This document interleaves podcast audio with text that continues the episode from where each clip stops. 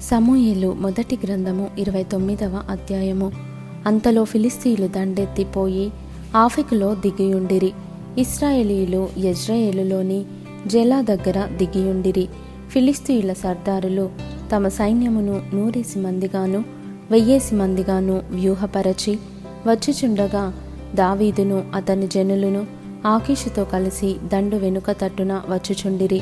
ఫిలిస్తీయుల సర్దారులు ఈ హెబ్రియులు ఏల రావలను అని ఆకిష్ను అడుగగా అతడు ఇన్ని దినములు ఇన్ని సంవత్సరములు నా యొద్ద నుండిన ఇస్రాయేలీల రాజైన సౌలునకు సేవకుడగు దావీదు ఇతడే కాడా? ఇతడు నా యొద్ద చేరిన నాట నుండి నేటి వరకు ఇతని అందు తప్పేమీయు నాకు కనబడలేదని ఫిలిస్తీయుల సర్దారులతో అనెను. అందుకు ఫిలిస్తీయుల సర్దారులు అతని మీద కోపపడి ఈ మనుష్యుని నీవు నిర్ణయించిన స్థలమునకు తిరిగి పోనిమ్ము.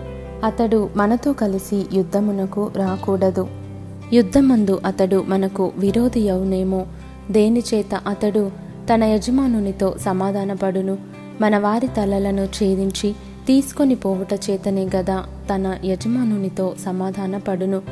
సౌలు వేల కొలదిగాను దావీదు పదివేల కొలదిగాను హతము చేసిరని వారు నాట్యమాడుచు గాన ప్రతిగానము చేయుచు పాడిన దావీదు ఇతడే కాడా అని అతనితో చెప్పిరి. కాబట్టి ఆకీషు దావీదును పిలిచి యహువ జీవముతోడు నీవు నిజముగా యథార్థపరుడవై ఉన్నావు దండులో నీవు నాతో కూడా సంచరించుట నా దృష్టికి అనుకూలమే.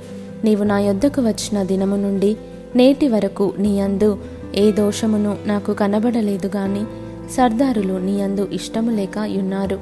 ఫిలిస్తీయుల సర్దారుల దృష్టికి నీవు ప్రతికూలమైన దాన్ని చేయకుండునట్లు నీవు తిరిగి నీ స్థలమునకు సుఖముగా వెళ్ళుమని చెప్పగా దావీదు నేనేమి చేసి తిని నా ఏలిన వాడవగు రాజా నీ శత్రువులతో యుద్ధము చేయుటకై నేను రాకుండునట్లు నీ యొద్దకు వచ్చిన దినము నుండి నేటి వరకు నీ దాసుడనైన నాయందు తప్పేమీ కనబడేనని ఆకీషు అడిగాను.